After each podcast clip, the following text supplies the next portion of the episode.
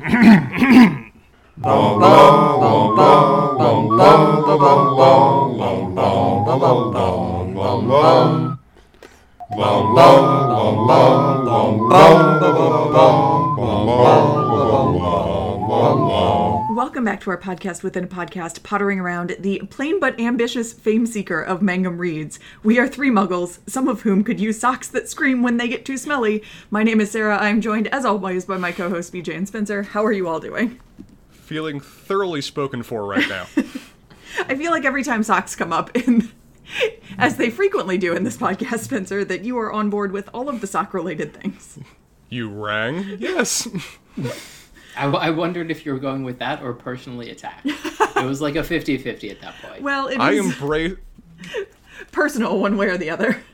What can I hide about the sock thing at this point? I've left pounds of the damn things at everybody's house in this community. Uh-huh. It's it's not something I can deny. I'm just going to embrace it. Well, we are today embracing chapter 27 of the fourth book of Harry Potter called Padfoot Returns. We have some segments that we do here. We have a rapid fire recap. We have uh, BJ's Wizard Wheezes, Newbie's Notes with Spencer. We award house points, and then there are questions, queries, qualms, quibbles, um, all of those things, or none of them. None of them would be fine, and then we can all go home.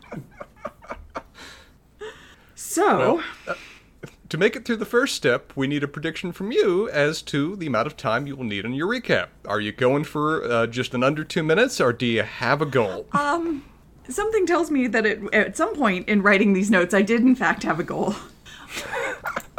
I have Time has passed. I have no recollection of what said goal might have been, or how confident I was in said goal. I think um, you should be overly confident in whatever goal you think you had. Um, I think you can do it in 137. Okay, well, you're not in say, uh, charge of making the goals anymore, BJ. I have all the confidence in you. Sorely misplaced. Um, well, why? mm, Why not? We are uh, in the realm of lovable mischief makers. Uh, if aging mischief, mischief makers, uh, I will take my standard bet of 155. Fine enough. Bet is written down. The timer is ready. Mm-hmm.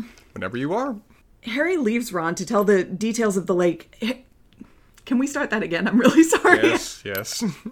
I, my syntax in these notes tripped me up for a minute.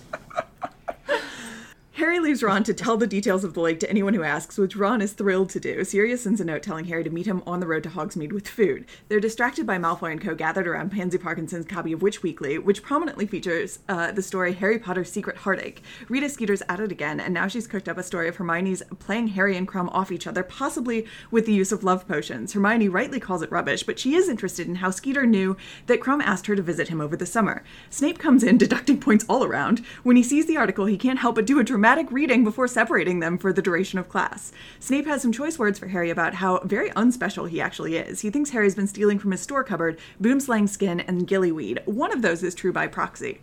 Snape ends the conversation by threatening him with Veritaserum, which he is certainly not allowed to use on students, but Harry is appalled at the sheer number of damning things that could come out of him. But Karkaroff interrupts, urgently needing to talk to Snape. He shows Snape his arm, telling him it's clearer than it's ever been. Snape cuts him off. On the Hogsmeade trip, Dobby does get socks.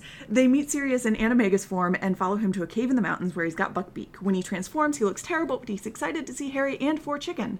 He's been concerned about Harry's letters and the stories about Barry, uh, Barty Crouch and Bertha Jorkins going missing. Sirius has a lot of questions about what happened at the World Cup with Crouch and Winky in the box seats and Harry's missing wand. He's particularly interested in Bagman's movements throughout the evening and his insistence on keeping Harry with the uh, helping Harry with the tasks now. Hermione keeps bringing up Crouch's ab- abhorrent treatment of Winky, and Sirius thinks she's got his number.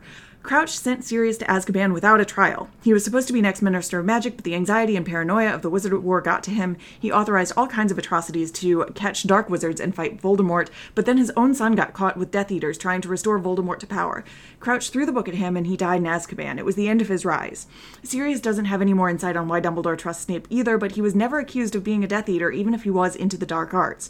Ron's supposed to find out more about Crouch and Jorkins. They finally take off back to the school with lingering questions about Percy. Whew! Close. It was a but close made it. one. it was a close one. I was one going to say you you benefited a lot from Spencer's reaction time. yes. Well, I have I have I'm an old man. I have not benefited before, so I think it's all a wash. Uh, for the listeners out there, one fifty nine twenty eight, I think. You got Which it. Which counts as two points. Um, thank you for allowing me a mulligan on that start. I don't know what I thought I was saying. BJ, what are we wheezing about? Um, Or more correctly, what are you wheezing about and the rest of us considering? I feel like Murmurons would have been a lot more entertaining than Mer Idiots. Um, it just seems like, you know, low hanging fruit, it's there, just take advantage of it, it's fine. Um, We are deep in the seaweeds for this one, BJ. yes. Um, you know, by by the end of this, you know, I might be underwater. Uh, so I just have to I have a qualm. And I know this isn't for that. questions, All but but key this words is for the end. but this isn't a question. This is not a a thing that I'm curious about. This is Hermione is reading a magazine during class. That that is not a thing that would ever happen given who Hermione is and what has happened so far. I would normally agree with you. This is not Th- this not is not normal un- Mi- Hermione behavior. I understand it's extenuating circumstances, but No, it's it's not an unfair point. What I will um, tell you is that what we we have gotten hints of it before um, in previous chapters related to Rita Skeeter and Hermione's feelings about Rita Skeeter in this book. Um, but what we are seeing right now is the real um, the real descent into obsession. that Hermione Yes. has, has shown she has a, a, a predilection for. So so Hermione goes on Spencer spirals. Got it. um, Yeah, more to come Or- next chapter, I will say, about this particular point. So while this might seem out of character Gotcha. now, it is in fact um, a change in the character. I de- deeply in character with Hermione's spew-like tendencies. So, go ahead, Spencer. There have also been some interesting indications throughout this book that her two best friends don't necessarily have a firm grasp on what her, on what Hermione's capable of or the full range of what she is. Or what she's she's going com- to choose to care about in any given moment. Yes. So, the article itself is great because in the first sentence, we get a boy like no other, comma, perhaps M dash, yet a boy suffering all the usual pangs of adolescence, comma, writes Rita Skeeter. Mm-hmm. This is the greatest thing. She is talking about herself in the third person, or her quill is. this is hilarious insanity. Mm-hmm. Oh my goodness! Mm-hmm. I, it's just a. It's great. it, you know, it it this is uh, you know, Captain's Log kind of style thing. This is hilarious insanity. Yeah, a wi- uh, I- I Witch mean, I- Weekly seems to have like a weird style guide that they're working out of. Yes. Um, also, the appearance of Scarlet Woman seems very mugglish as opposed to wizarding, and I found that very interesting. Um, I mean, maybe uh, they also read the Scarlet Letter in. Uh, that's inflicted on them in the same age group. yes. I was Um, briefly but- but confusing the Scarlet Letter with the Crucible and thinking that maybe it was just like from the opposite point of view. no, no, no. Same era, very different purpose. Um, I do appreciate Veritaserum But it was entertaining. It, you know, it, it worked well enough. I have many questions about its existence, which I know I will save for later, but it is problematic in, in plot ways more than anything else.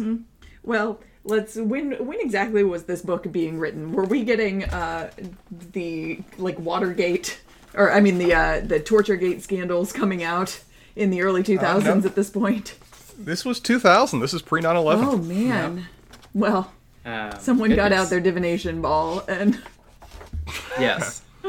um, Sirius has has has my heart.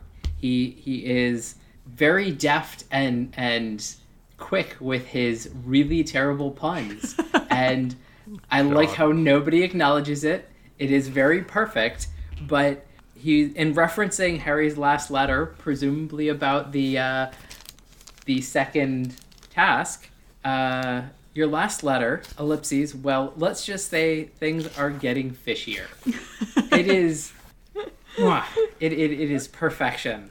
Um, and you know he he like had that that pointed look in a dog form, and it was great. I, I like to imagine uh, him giving the pointed look to Buckbeak at this moment.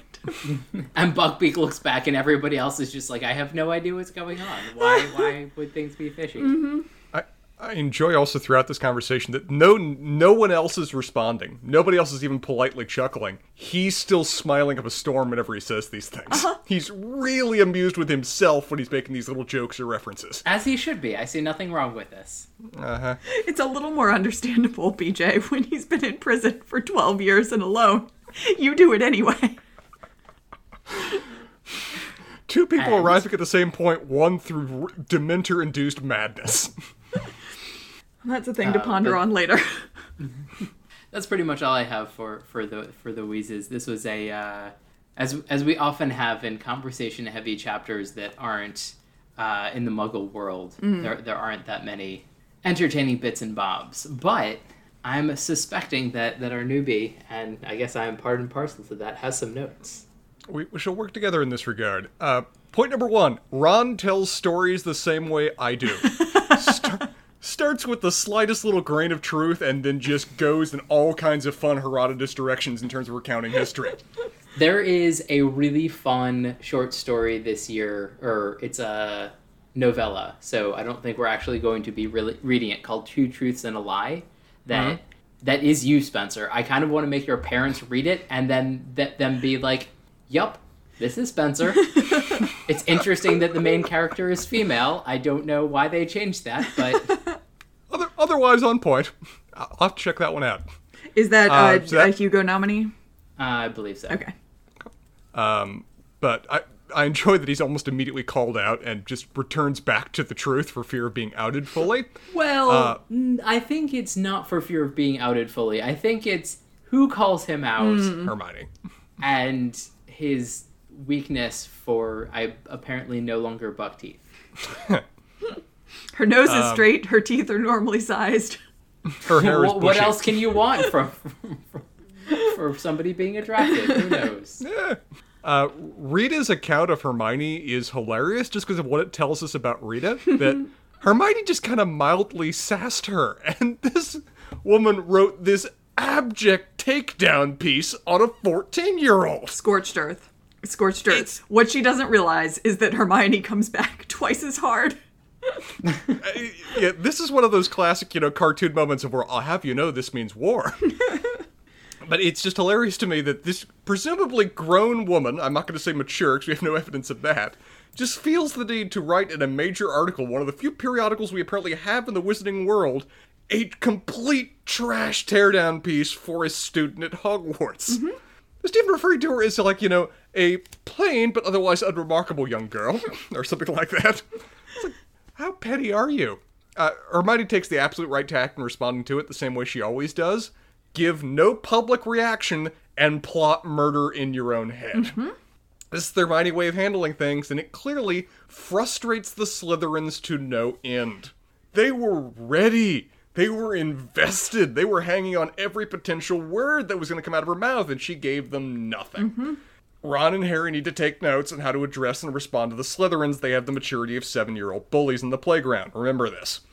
Uh, Snape, on the other hand, I think our trio can be reassured he's not out to kill Harry, utterly destroy him socially. Very different question. Snape does the classic teacher routine of, oh, you're passing notes in class? Let me read it aloud to everyone. Except this time it's an article in a, in a magazine. And delights in even providing color commentary as he does go through it. Snape, if we needed any other reason to debate it, is a dick. And Yeah. in, as mean- much as he. Lo- Mhm, sorry, go ahead. I was gonna say like Snape flirts with like institutional evil.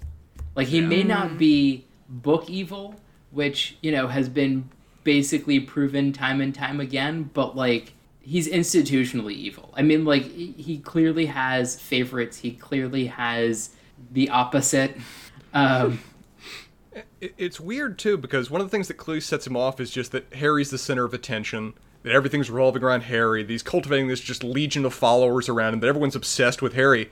But you go into his rant on the subject, and I'm like, Snape, dude, you're the one that's obsessed with Harry. yeah. Yeah. You, he is living rent free inside your head all the time. Yeah. You have worked out these elaborate ponderings and scenarios of how Harry is actively working to screw you over or mess with you at all times. Fun fact, you're more right than you may even know, but it's not really focused at you. You're kind And of it's not incidental really on to purpose. it. Yeah. Yeah. And You're getting. it- Snape really reminds me of the quote, uh, the opposite of love isn't hate, it's indifference. Yes. it, it, it was a great moment of when you know Snape's confronting Harry over all these things, and it's like Snape, you are factually correct. You are completely wrong in the motivations of the intent at every step of this. Yes, Harry did that thing, but if you ask him literally in the way you just asked it, he can answer honestly, "No, I do not." uh, unlike you, BJ, Veritaserum, I'm pr- pr- pronouncing that roughly correct, is again J.K. Rowling be lazy about naming things. this is just truth serum. It's Latiny. Yes. Um, I mean, and like, but that's better than other thi- like a- a little bit of effort. Yes, it's just Latin. You happen to be in a profession that that giggles over Latin. I, you know, not everybody has that, and for a fourteen-year-old, it's it's a little bit more than, you know, I- I'll remind you that Hobbit's a children book where he basically invented two languages for it. Yeah, Yeah, and I don't sometimes I need have that kind of energy. Like Sometimes I appreciate it. I need I need the sort of vaguely dissociated enough that it's interesting. I think I'm with BJ on this. Vaguely dissociated enough that it's interesting, but is still like recognizable. I don't need to do the legwork here. Uh, the purpose of this is that it's an in joke that everyone's going to chuckle at. Even kids are going to recognize enough of the words that they're going to be able to laugh at this. Um, it also is when J.K. Rowling wants to, you know, this is going to be relevant later in the plot. There are just giant flashing warning signs associated with a particular concept or word. And this seems to fit into that category very strongly. Never heard of it before. When you highlight that it is heavily regulated by the ministry, it is most certainly going to come up again at a later date. know, when Snape says something is restricted access, every time that has happened, it is going to be integrally important to the plot before this book is done. How many times have we gone to the restricted section of the library over the course of these books? Enough that they should have, in re- any reasonable world, been caught at this point, other than Dumbledore constantly intervenes. Uh, Karkaroff is getting even more rattled, to the point that he's willing to even appear rattled in front of an entire class of students. This is a guy that's apparently at the end of his rope for how much he is desperate for have Snape's support for whatever the hell is happening, because this is getting to the point that even these kids that are just almost willfully unaware of what's going on in the world are going to be taking notes at some point, or at least have a godfather that's going to do it for them.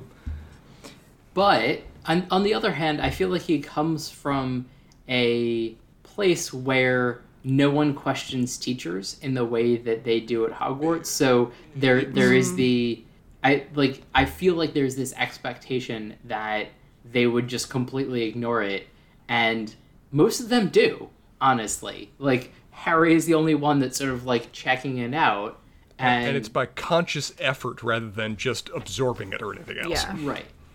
It, it's very much a British boarding school kind of teacher teacher student relationship. There are almost a different class system that's in play in terms of interacting with them. Uh, the image of Sirius just being the best boy ever, carrying a, a, carrying a paper to the trio, is just lovely. And I'm gonna have a really hard time not referring to him as Snuffles going forward because he's insisted. Well, I mean, he's the squarest dog that you've ever seen. So- that is a blocky dog. That is a Tetris block of a dog. Um, I had com- shows how my memory works. I had completely forgotten that Buckbeak and Sirius were together. The Oh, man yes. flew away on Buckbeak's back, but I was like, "Hey, sure, Sirius is off on his own." No, he's had a friend the entire time, and they're apparently not murdering each other. Uh, Sirius offhand little joke about how, hey, you know, it's been a hard, it's been hard finding food, but but I've been eating rats though, and then just smiling beamingly to them like that's just nothing out of the normal. This is a guy that's had a really hard few years here. Mm-hmm. Mm-hmm. I mean, he pro- he didn't get to chow down on the rat that he'd prefer, but You know, He tried real hard. Okay, BJ, clever. Well done. Uh, Sirius's comment that you know only you three and Dumbledore know I'm an so I'm fine, is just such the line of, well, Dumbledore totally knows I'm here, but he doesn't care. It's not like Dumbledore's going to report me. Well, but it's also interesting because a couple other people know that are problematic. Mm-hmm. Well, one that isn't problematic, Lupin, Right. and Wormtail, who I, I think the way he meant it was, are here right now. right, yeah, Yeah. Uh, 'cause, yeah, those guys are totally a problem, and Wormtail may be a lot closer than he thinks, based on Right. what we saw at the beginning of this book. right, We'll see. and Moody knows almost definitely, Uh, Moody knows everything that he wishes to know. but he also has the map. So Well, but the map this the only map has that has Hogwarts grounds on it. oh, okay, So I didn't know if it like included Hogsmeade. 'cause- no, okay. it's just within. It's just the castle and maybe part of the grounds. I don't even like. I don't think the Forbidden Forest is completely encompassed in it because that would be. We would be getting like well beyond the um, sort of AAA map in the, that doesn't fold up anyway. Yeah, and that, that that's a good thing for you to point out because I'd always kind of imagined in my mind that it was a roving mini map that followed them around wherever they were, but it's really not that. It is a fixed, written, bounds drawn map that objects move in between. Yeah. So it, it really is just um, just the castle and part of the grounds. Um, so Sirius, like, very pointedly, would not be showing up on it at this point, which I am sure that he knows. Uh, Sirius's role for most of this chapter is essentially to reassert and condense details and reorganize details that the, our main cast have already, you know, been exposed to but haven't really put together. Mm-hmm. Uh, including such things as let's ponder who the thief was. Harry, you lost a wand. Who was present that could have taken it? They put together the Malfoys, Winky, Fudge, the Bulgarians, or Bagman. And our main trio so aggressively poo poo the idea that it could be Bagman that Sirius feels the need to say, wait, wait, wait, wait, wait. This may make more sense than you're pondering. reader, reader, pay attention, reader. Our Harry, Ron, Somebody- and Hermione are real good at thesis, antithesis, real bad at synthesis. It's a wonderful way of putting that. Um, somebody I think read some Agatha Christie between book three and book four, and uh, needed to have an exposition. We have a Poirot like Um, character here. Yes, Yes. We, we, we have a Poirot-like character and the like a bumbling detective that or or inspector or whatever that he's helping. That's just like, well, we have these people, and it's just like, wait a minute. Like, hold on a second. Like, you haven't reviewed everything. Here are my notes. Like, let's go point by point. it, it's it is laying it on a little bit thick that we need to be paying attention to Bagman to even have you know S- uh, Sirius say uh, with respect to why Bagman would be helping Harry to even just say out loud, "I wonder why he would do that?" Question mark.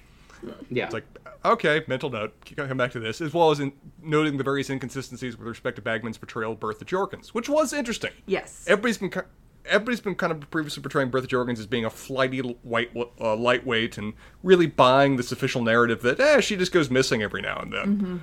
But Sirius apparently knew her from back in school and is like, hmm, she had a memory like an iron trap when it came to gossip, at least. So some of this doesn't really match. Yeah. That is useful, and it's all the more reason that they should start pondering Bagman now as being more involved in this. Sirius's take on Crouch is also bringing some personal knowledge to bear that is Yeah. fascinating. Uh, so Crouch was the one that personally convicted him and sentenced him into, uh, well, a world of Dementor pain. Uh, and as we get some wonderful lines in Sirius in terms of discussing this, like in terms of Crouch's treatment of Winky, the classic philosophical line of, if you want to know what a man's like, take a good look at how he treats his inferiors, not his equals. Mm-hmm. Great advice, great line, very apparent with Crouch. Very well underlined in the Kindle version. yeah, yeah. Uh, Sirius homing in on the various inconsistencies and what Crouch has been doing in terms of recent events. That he keeps coordinating these big affairs that he's going to take part in, and then pieces out at the last second and disappears while they're happening until some last minute occurrence. Like in terms of both the World Cup and now the Triwizard Tournament. Mm-hmm. Neither of those match any prior thing he's ever seen out of Crouch before. And oh yeah, Crouch also sentenced his own son to essentially the guillotine.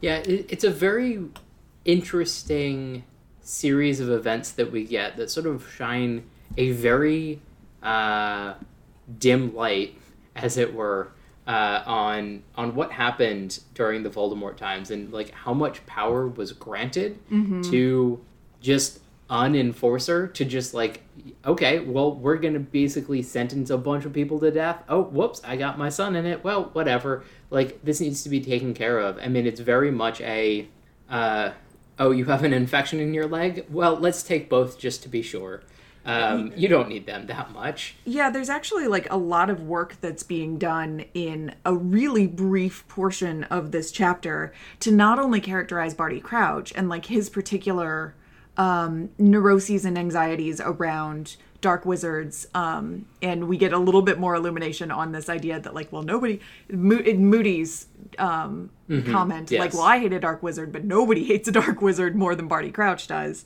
um, but it also like does a lot of work on exactly to your point bj telling us sort of like how problematic the wizard wars really got on all fronts Yeah. Um, yeah, and I mean it's sort of interesting because like we have these unforgivable curses and like exactly what you're saying, like Barty Crouch was just like, all right, well let's just start tossing them left and right. And it's it's sort of a very problematic and, and interesting look at like what blurs where's the line between good and evil mm-hmm. when mm-hmm. like pursuing evil is clearly evil. Like you're you're clearly catching up innocence and you know how how are you okay with this? Mm-hmm. And it's sort of interesting that like I mean Crouch it is no longer in like the the meteor- meteoric rise that he seemed to be, but like He's still powerful. he's yeah he's still powerful. He's Yeah. not like shuddering in his own like how could I have done this? and he's still really well respected i think we get from Yeah. Um, oh, yeah. you know, from his appearance at the World Cup and things like that. Like he didn't and maybe he's built it back up by just being uber competent at his at his job, but like from the evidence Yeah. that we get, people in the ministry don't even really look sideways at him. Now, and it's important to note how Sirius describes how he got moved to its current position. He doesn't describe it as a demotion. He describes it as being moved in parallel. That he expected a promotion. He expected to be the uh, head, head of the Ministry of Magic. Instead, he was just moved to a position of equal power and authority, but outside of like direct enforcement of the law kind of thing. He's he's no longer running the police department. He's instead handling international relations. Yeah. He's the Secretary of State. It's still a big deal. Yes. I know this is a little bit out of uh, turn, but do we know who the head of the Ministry of Magic is? Cornelius Fudge. So, fudge. Okay, mm-hmm. that's right. Mm-hmm. Thank you. Um, but some of my favorite moments in these stories so far is having these adults that survived the, the Great Wizarding War, or Voldemort's War, whatever else, talk about it. Mm-hmm. Describe the feelings, describe the fears, describe just the omnipresent dread that they were all draped in throughout all of this the desperation, the uncertainty, the constantly not even knowing what's going to happen the next day as you're going about your what would be a normal civilian life. That is great. The emotion that's seeped in that. You really get into their heads for how somebody like Crouch would be given these kind of dictatorial powers just out of everybody's fear. Mm-hmm. That he effectively just invoked wartime powers as uh, and you I think it's even like further than that. And I think the maybe the best reference to our history, which is super problematic, is the internment camps. it, it's a mix between internment camps and people like say Lincoln uh, getting rid of habeas corpus. Uh, it is when things are going to hell, a president, a, a person in a position of power can be given a lot of authority to respond and address that. And Crouch decided to fight violence with violence. and it was clear Yeah. that he was like supported in the strongman position by a lot of people in the wizarding world. And would have been up until this date, through to date, in terms of popular perception, if the events with his son hadn't come to light. Mm-hmm. and and that seems much more like a we can't believe that this was somebody in your house not like you caught up somebody innocent. It, mm-hmm. it, it's much it's it's sort of even more problematic this way because it's it's everybody was okay what he was doing and still support what he was doing. They just question him because of his association It, it seemed like he got sniped from both sides. Yeah. He got questioned from his association, and then he also got questioned on the brutality of convicting his son, his son immediately dying, Yeah. his wife dying in pain there afterwards. That's the kind of thing that both sides are going to say, you're already a controversial figure, this is how we bring you down, by any means or method. Um, but it, it's it's a fascinating account of just Crouch as the zealous enforcer of the law, and how he chose to go about that and just the bodies left in his wake as he did so, including his own son. Now, it's one of those things of where they're leaving it ambiguous whether Crouch's son was actually guilty or not, but he was in the immediate company of Death Eaters. And one of the key things we've received knowledge of before is that Sirius maintained his sanity by knowledge of his innocence. It's one of the things we heard before. Yes. And him describing what happened to Crouch's son is that he went stark raving mad real damn quick and then died. I mean, but also Sirius had a grudge and like a thing that he needed to accomplish. Another thing keeping him going, mm-hmm. yes. Right. And so like I think, you know, yes, it was partly his innocence, but partly like he desperately wanted Peter Pettigrew. Like desperately. And so I mean, I I think it also is sort of a little bit more a testament to his character and who he is rather than just a he's innocent. But like I, I think it's an interesting read there. Well, I mean, he he Sirius attributes it to his innocence. Um, I mean, he Not that he necessarily knows. No, no. I mean, he could be saying any number of things, um, but he he does directly attribute it to his innocence. But I do think that, to your point, BJ, the fact that he is able to kind of make that mental leap does say something specific about and to and to draw the kind of strength and perseverance that he needs from that does say something about his character even if we take him at his word that like it it was his innocence that allowed him to keep from going mad because that wasn't a happy thought they couldn't take that away from him um the fact that he latched onto that and kind of got there says something about his character that is like very specific to Sirius. Right. And and like I think that there was like a, a confluence of Sirius's survival because like we know that him being able to turn into a dog, like basically they they didn't focus on him as much. So like I, I think mm-hmm. that basically this very young wizard, presumably not surviving Azkaban for a particularly long time, like isn't enough of a point to being guilty. I think it's a pointing to be not an insane person like Sirius. Fair.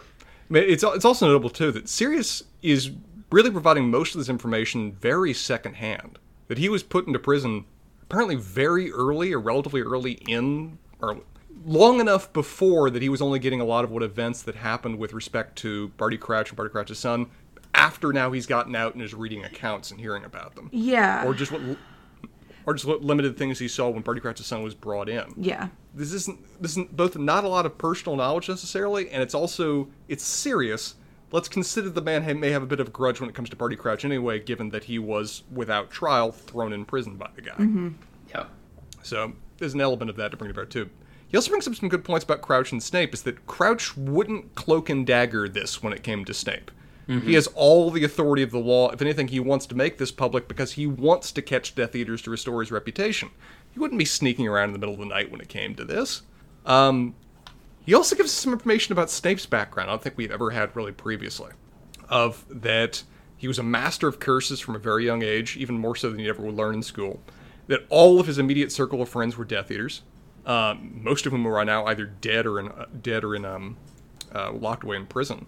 And some way, somehow, he still has Dumbledore's trust, which Sirius wisely makes no effort to try to explain or justify. I mean, the other thing is we do know that Snape is a Slytherin, and there might be other houses that have Death Eaters in them, but that has not we've yet met been so made far. clear.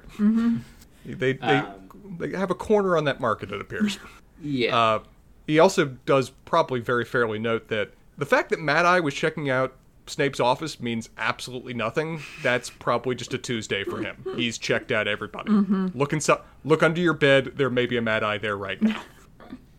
Constant vigilance. In- Indeed, well said. Um, and yeah, it's a fun distinction to draw at the end about the idea of willingness to murder. That Mad Eye, he's zealous, he's dedicated, but he always brings home his man alive. Crouch So- never had that qualm. Right. And but I would say willingness to murder is sort of a complicated thing because there's the surprising willingness to like solitary confinement with torture versus killing and I don't I have a hard time being like, well, this person is much more noble for doing it this way. Sure. I, I- I think the big distinction when it comes to this, though, is the official capacity in which you're performing the act. Right. Is that these are state sanctioned individuals acting with the cloak and authority of the law. And from that perspective, Mad Eye is not content to kill. That it's not his duty to do so, it's the law's duty to decide punishment and fate. Crouch was Judge Dredd about this and viewed himself as the law in, in terms of what, what punishment he could inflict. Mm-hmm. But that wraps things up for me, which moves us to a very interesting question of who wins and loses this chapter. Yeah, this is a, a little bit of a weird one. Um, I actually, I think I, my winner, I actually think is pretty clear for me in this chapter. Um, and while relative to other characters, this this character perhaps does not end up at like the highest of highs, but compared to his normal state of existence, He gets to eat some chicken. he gets to eat some chicken. He's hanging out with Buckbeak. He gets to see his godson and co. He gets to like talk about the uh, weird old days. It's got to be Sirius as the winner of this chapter, right? M- Man even gets so. what was it? Pu- Man even gets what was it? Pumpkin juice as well. Yeah. he's eating a feast. Um, so yeah, this seems he's come out of hiding. He gets to actually interact with humans in the world, which we have no evidence that he has been doing thus far. Teenagers. Teenagers. To be fair. Important distinction. Humanish. Humanish. Adjacent.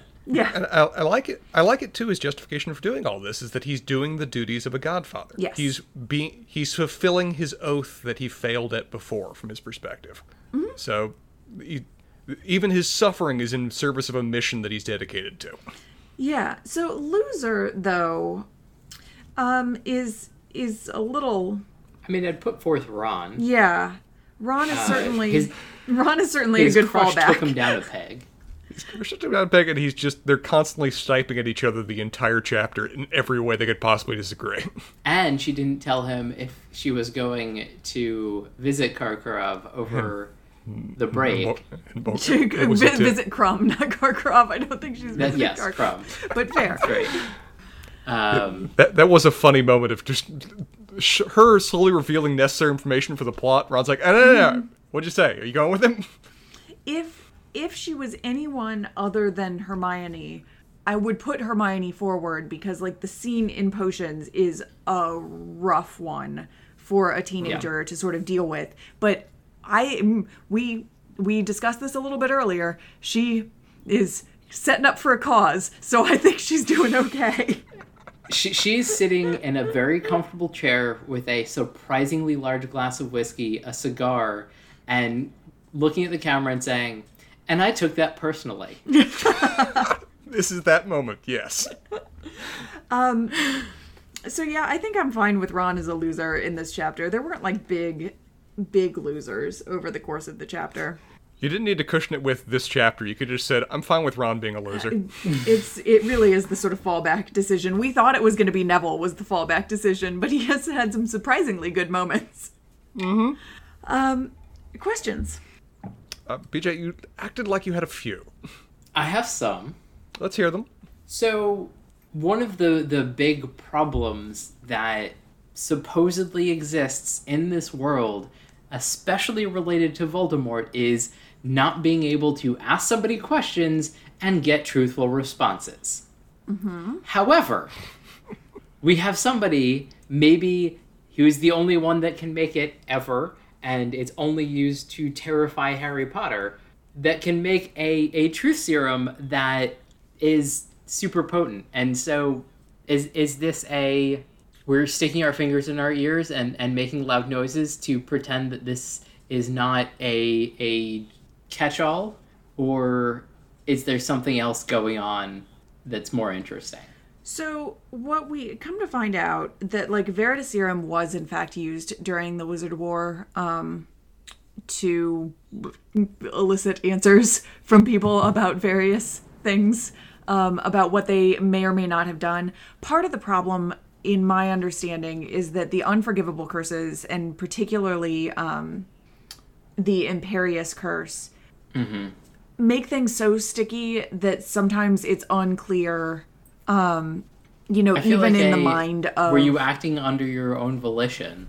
I mean, but I guess maybe Imperius makes that question. But like you feel like, you're acting under your own volition is my is well, my Harry understanding. when he was under it. So Well, that's true, but it was also like made clear that that was abnor- abnormal. Um at least within the context of the class, which I realize Right. are, are Yeah, yeah, yeah. teenagers and and is a little, you know, s- sticky. Yeah.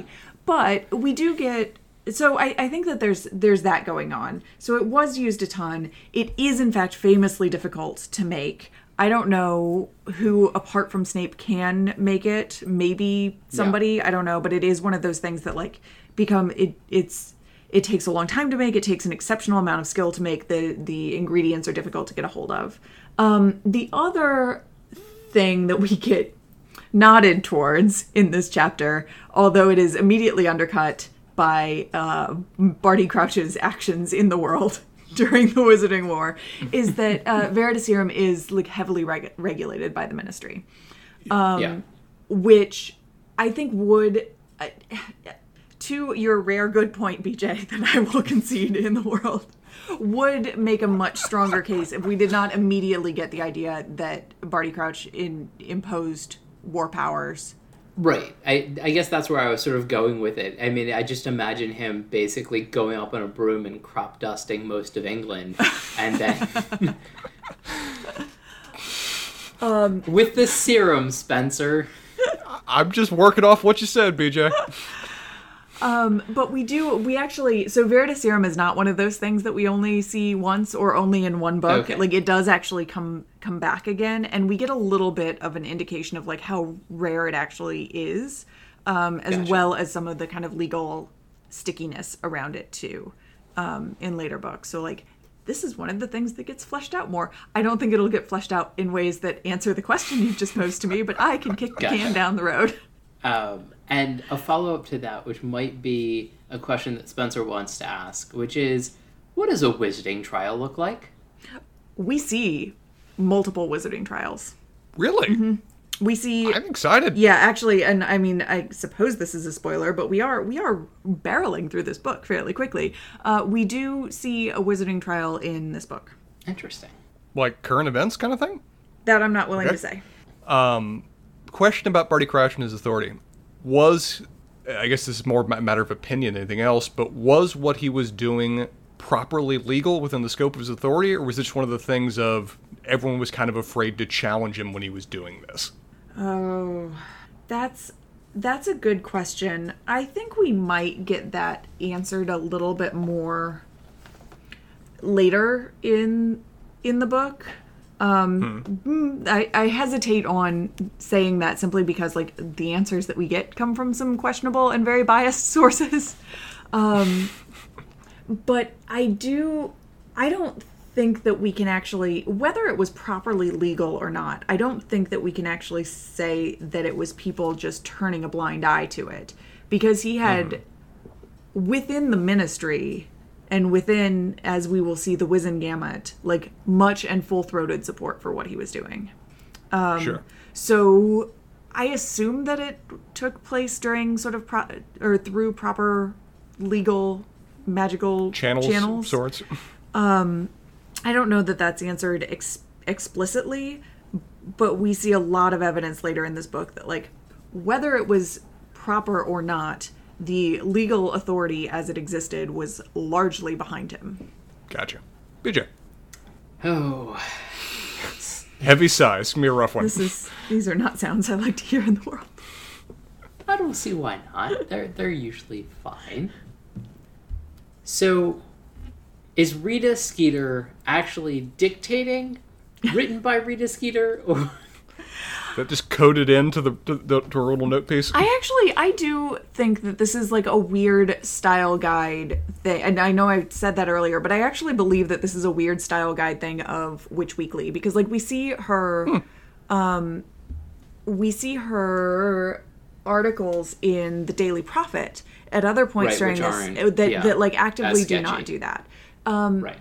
So I think it's a weird choice in the world, but it has that sort of like Yeah, coming from the mouth of the correspondent who's deep in the trenches sort of thing. It Right. feels kind of anachronistic, but I think that it's actually just like something from this magazine, which is very strange.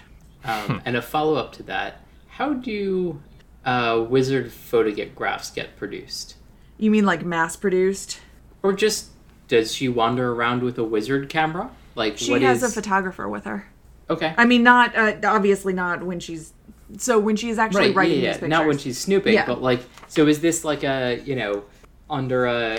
Is this a Polaroid? Is this like a? I guess we'll we'll see in the movies, but Yeah, it's I- like a big, giant, old-fashioned camera that this guy is toting Gotcha. around with him. like a silver nitrate plate Yeah. kind of deal. Yeah. Okay. yeah, because technology is weird in the wizarding world. Magical technology is very strange. What level of actively pursued is Sirius still at this point? Because, you know, last couple books it was this is the most wanted man in America kind of thing. Mm-hmm. Now, now we have Harry's fears on the subject, but Sirius is almost just outright flippant. It's Sirius, so it's not too much of a surprise. But his basic response is, eh, they're not looking for me here.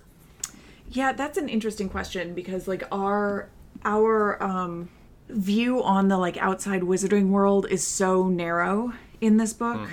Um it's it's sort of unclear. I think that it certainly becomes more clear in later books exactly what that looks like. Um, but there are, as you might imagine, intervening events that might have changed what the actual answer to that question was by the time that we understand that he is uh, is or is not being actively pursued.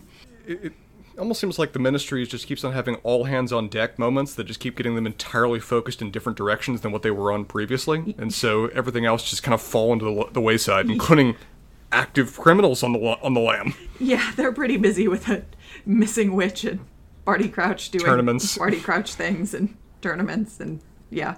They still seem to be cleaning up after the World Cup, so It was a rough day. Remind me of many more things because I my mind is like a sieve. Apparently, does Snape know about Peter Pettigrew, or was hmm. that the like things happened in the exact way that Snape was like knocked out before? Like I just can't, can't remember the exact sequence of events. Snape didn't see it. I don't think. I don't think he knows about Peter Pettigrew. It's a it's a a really good question. I think that the events happened because I think that at the end of the last book when he was so vociferously complaining to Dumbledore and like trying to get the stuff with Sirius straightened out and no, he totally knows about Pettigrew. He was in the room. He went to the Shrieking Shack. Yeah. Um, he went to the Shrieking Shack and saw the whole conversation with Pettigrew in the room.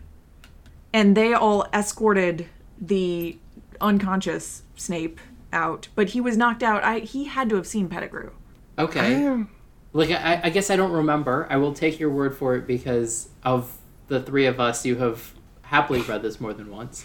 Um, but this seems like a very weird thing in the world that there's an expanding circle of people that know Pe- Peter Pettigrew exists, and Yeah. that's not like let's send all of the Aurors after him because holy shit, Peter Pettigrew is still alive. Um, Yeah, anyway, I don't know. Um, Pri- I'm gonna look Prisoner it up because Azkaban, I'm, right? I'm pretty sure that we can like figure this Yeah. out. We should know this, and we clearly do not. Um, But I mean, we can come back to this. I mean, this is just sort of like a, a thing in the world that just like it seems like it can't be a thing that's known because otherwise a lot of things start unraveling or we just have to like hand wave them away.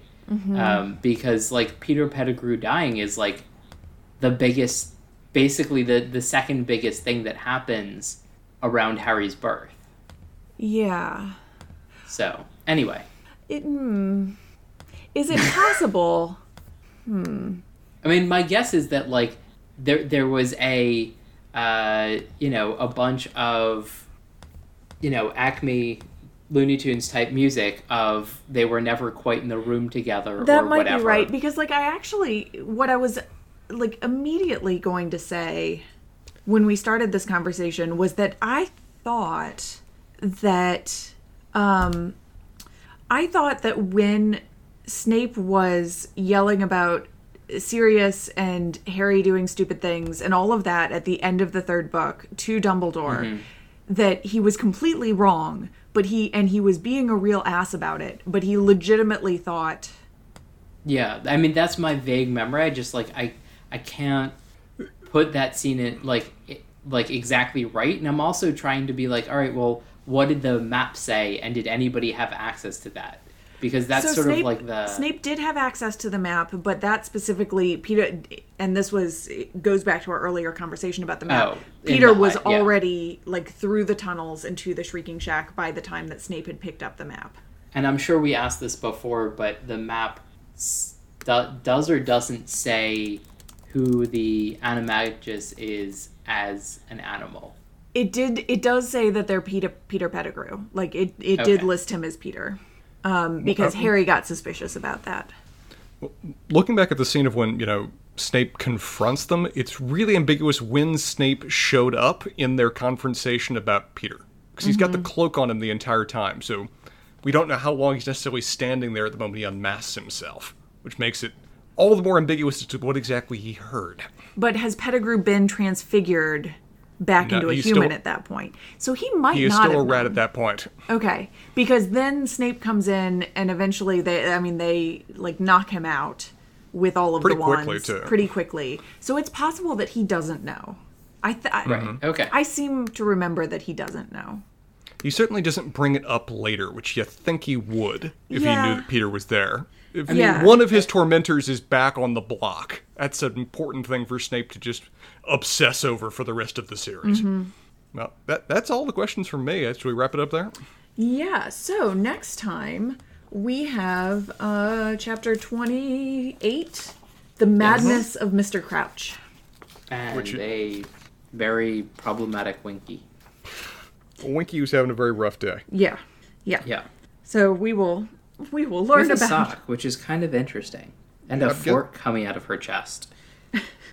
yeah. Is that a fork? There's a reason for that. this, that's, I think it's the edge of a scarf, isn't it? I don't remember. Uh, I don't know. Maybe. no, look, that's the back- edge of her. That's the edge of her tunic. Oh, there we go. There's, there's, there's, there's another similar pattern over next to the bottle. yeah, that's totally a scarf. There's not a fork involved in this scene.